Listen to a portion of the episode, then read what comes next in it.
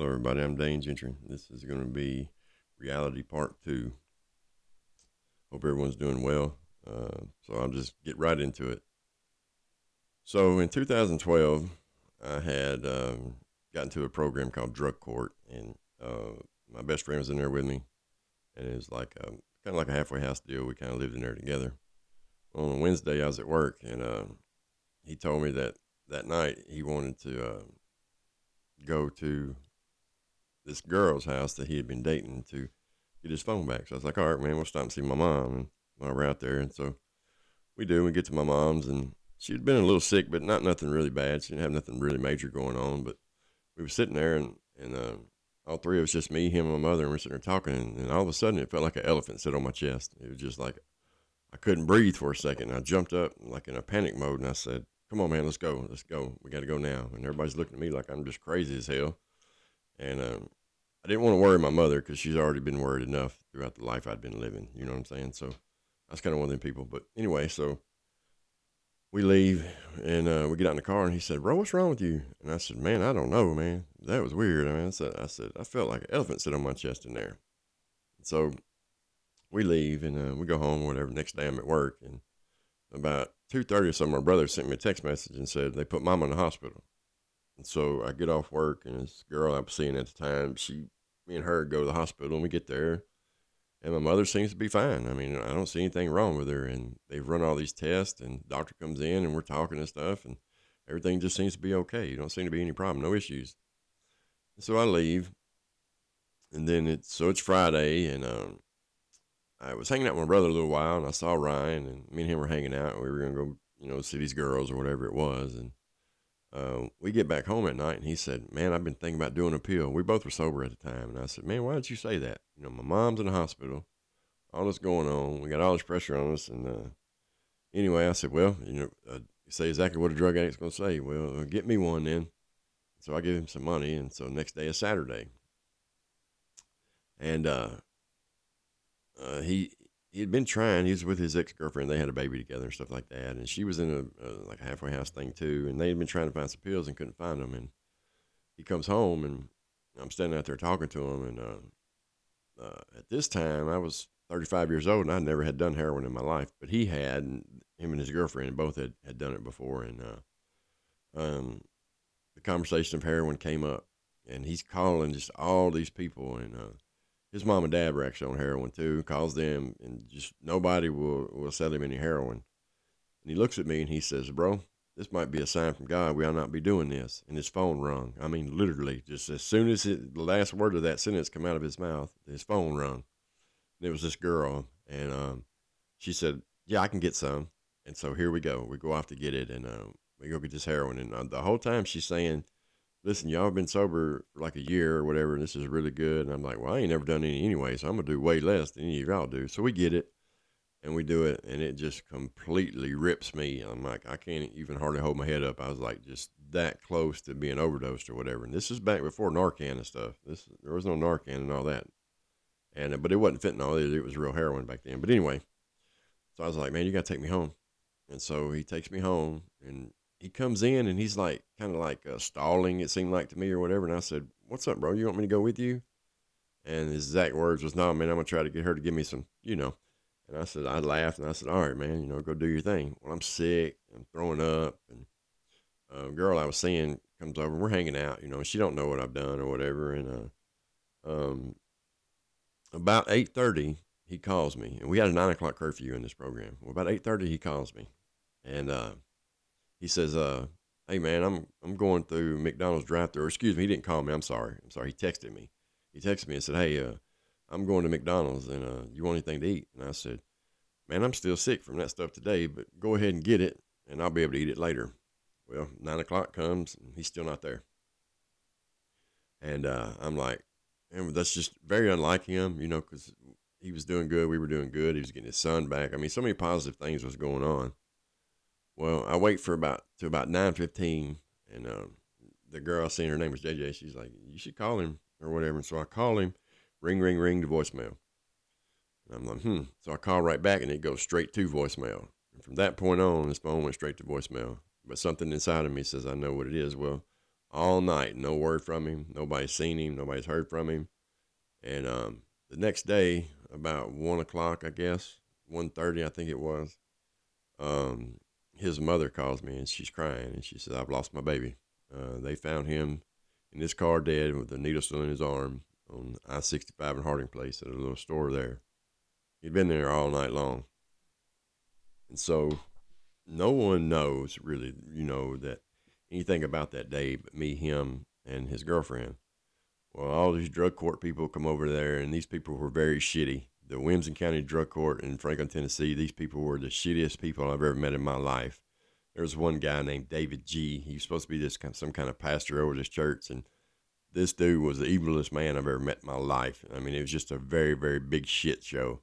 It's all about money. I mean, that's what uh, Williamson County is. And so, anyway, um, they come over there immediately they're like, they're trying to blame me, like I like I had something to do with this or whatever, and uh, um, I didn't, you know, I didn't have anything to do with that part of it. Uh, anyway, so of course I don't say anything about what went on, you know, during the day, and uh, his his girlfriend Brandy is calling me, and we both are just like dumbfounded, you know, I mean, what's going on? So, um, a couple days. So now, okay, so now I go to the hospital. Remember, my mother's in the hospital. So on this Sunday, I go up there. I go up there with another girl, and that I was kind of seeing too, or whatever. And uh, uh, I'm in there, and, and I go to tell my mother. But but at this time, all of a sudden, they've got like 16 bags of fluid running through my mother, and she's laid all the way flat down in the bed, and and now all of a sudden I had to have gloves on to go in there, and it just like what is you know I'm going what the fuck is going on,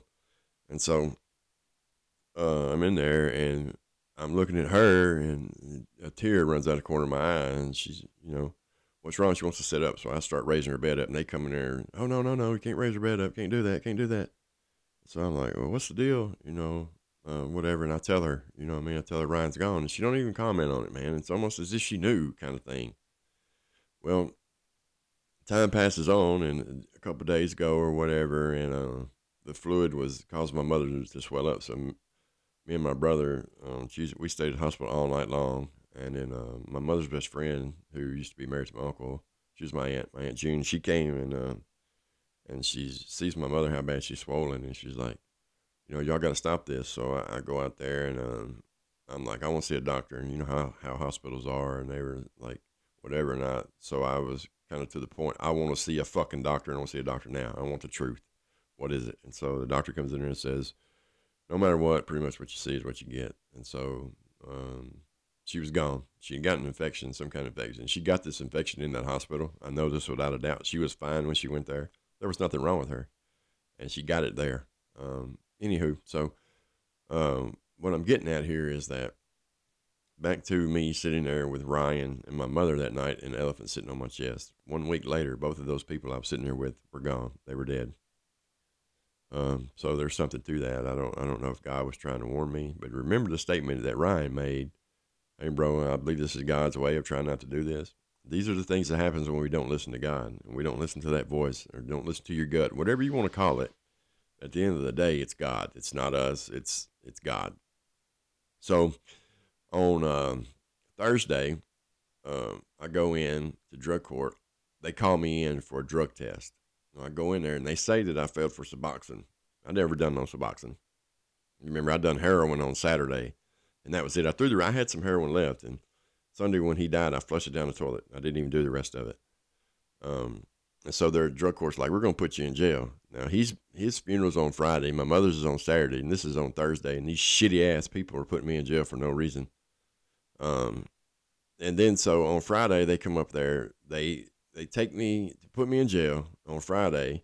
They take me to medical, make me strip down naked, and the female nurse is taking a magnifying glass and looking at every inch of my body between my toes, between my, my fingers, between my nutsack and my, mm, you know, I mean, just all this. And um, looking for needle marks. You're not going to find one. You know, there's, there was no needle mark. And so now these drug court people come and see me. And so it's three of them. It's this another very shitty woman named Marianne, David G. And I, I wish I could remember the other guy's name. He was supposed to be like the whatever, and he was a piece of shit too. But anyway, um, I'm sitting in there, and they're like, "Well, we have it on camera with Metro that you got out of Ryan's car and left him there dead. I said, you're a fucking liar. And so we, I get very heated behind that because they're lying. That's just a bold faced fucking lie. They were trying to find someone to blame for it. You should have been paying more attention to us than what y'all were, or whatever. No, listen, I don't mean no, that's not true. We're drug addicts, and so shit, you know, these things happen. Well, anyway, so they tell me I'm not going to Ryan's funeral. That I'm not going to get to go to my mother's funeral anyway. So I get up and walk out and leave. I go back to the back to my cell, and um, about four hours later, by the time Ryan, right after Ryan's funeral funeral's over with, this guard comes back there and tells me that drug wants to see me. My exact words, I said, "You tell drug suck this big old." Anyway, sorry for that. Anyway, that's exactly what I said. I'm just being honest. And he said, "Well, they're going to give you a furlough." And I said, "Well, hold on. I'm going to go talk to him. Furlough means they're going to let me out of jail to go to my mother's funeral." So I go in there, and it's this woman, Marianne, and it's another woman with her by the name of Zandy. Zandy was amazing. She should have been running the show. She was from, I think, New Zealand or something like that, and she really cared about the addicts. The other people were just in it for the money. That's all it was. And so they tell me that this woman, Marianne, now, this is her exact words to me.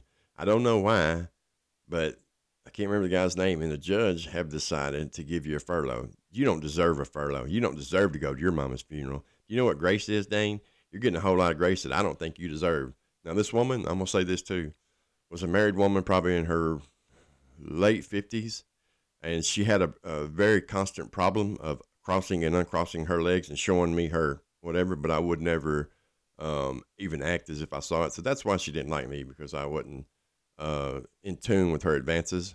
Um, she was a very, very friendly woman, and so um, uh, they tell me they're going to give me a six-hour furlough on Saturday to go to my mother's funeral, and so um, my brother comes and gets me and he's pissed as he should be. You know, I mean, here it is, man. My mother's and I'm in jail again. You know, again, here you are, and he's pissed at me, man. And and again, you know, he's justified in it.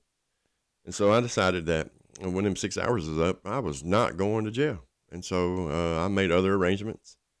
And um, uh, the next day, well, that night I'm trying to you know, I figured they were going to be looking for me pretty fast. And uh, so I go in this place and I'm hiding and I'm waiting on someone to come pick me up. And a state trooper pulls in there and I'm like, there's no way anyone ever seen me. You know, who would have seen me do this and call the cops? That wasn't what it was. The cop just to take a piss. But I was sitting there thinking, please don't come over and piss on me. and uh, he didn't or whatever. And so I got picked up. And um, uh, the next day I was in um, New Orleans, Louisiana and um, that town just wasn't for me. I could feel the evil in it. It just felt uneasy for me. Um, and then the the word Tucson, Arizona came up, and I said that's where I'm going. And so we drove from Slidell, Louisiana, to Tucson, Arizona. I left at 11 o'clock from Slidell, and I got to Tucson, Arizona next morning at nine, which had been about 24 hours. It was two hour change, and I never stopped, man. I stopped for coffee, and that was it. But the guy that took me. I done all the driving. He was an alcoholic, a very bad alcoholic, and we're in Mississippi. You got to remember now, man. I, have got a warrant on me for escape now, and so it's just serious. You know, the U.S. Marshals are going to be looking for me.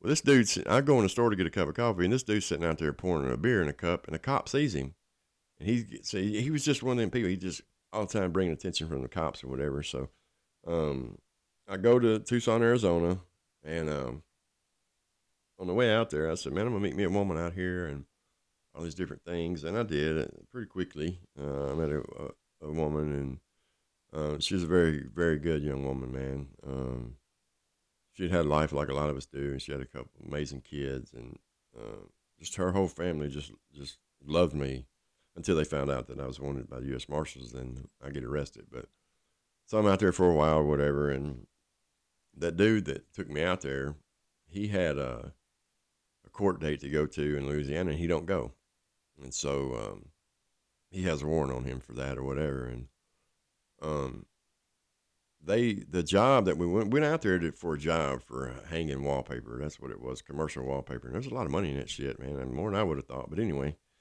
um, I started kind of doing my own thing because you know I was to start this relationship with Michelle, and um, I knew I wasn't leaving when the job was over. I was staying there. I wasn't going back to Tennessee. You know, I, I made I, I made it, man. I, I got away. You know, but the thing was, is that in Tucson's a border town. There's more drugs and you you know whatever. And I started smoking heroin.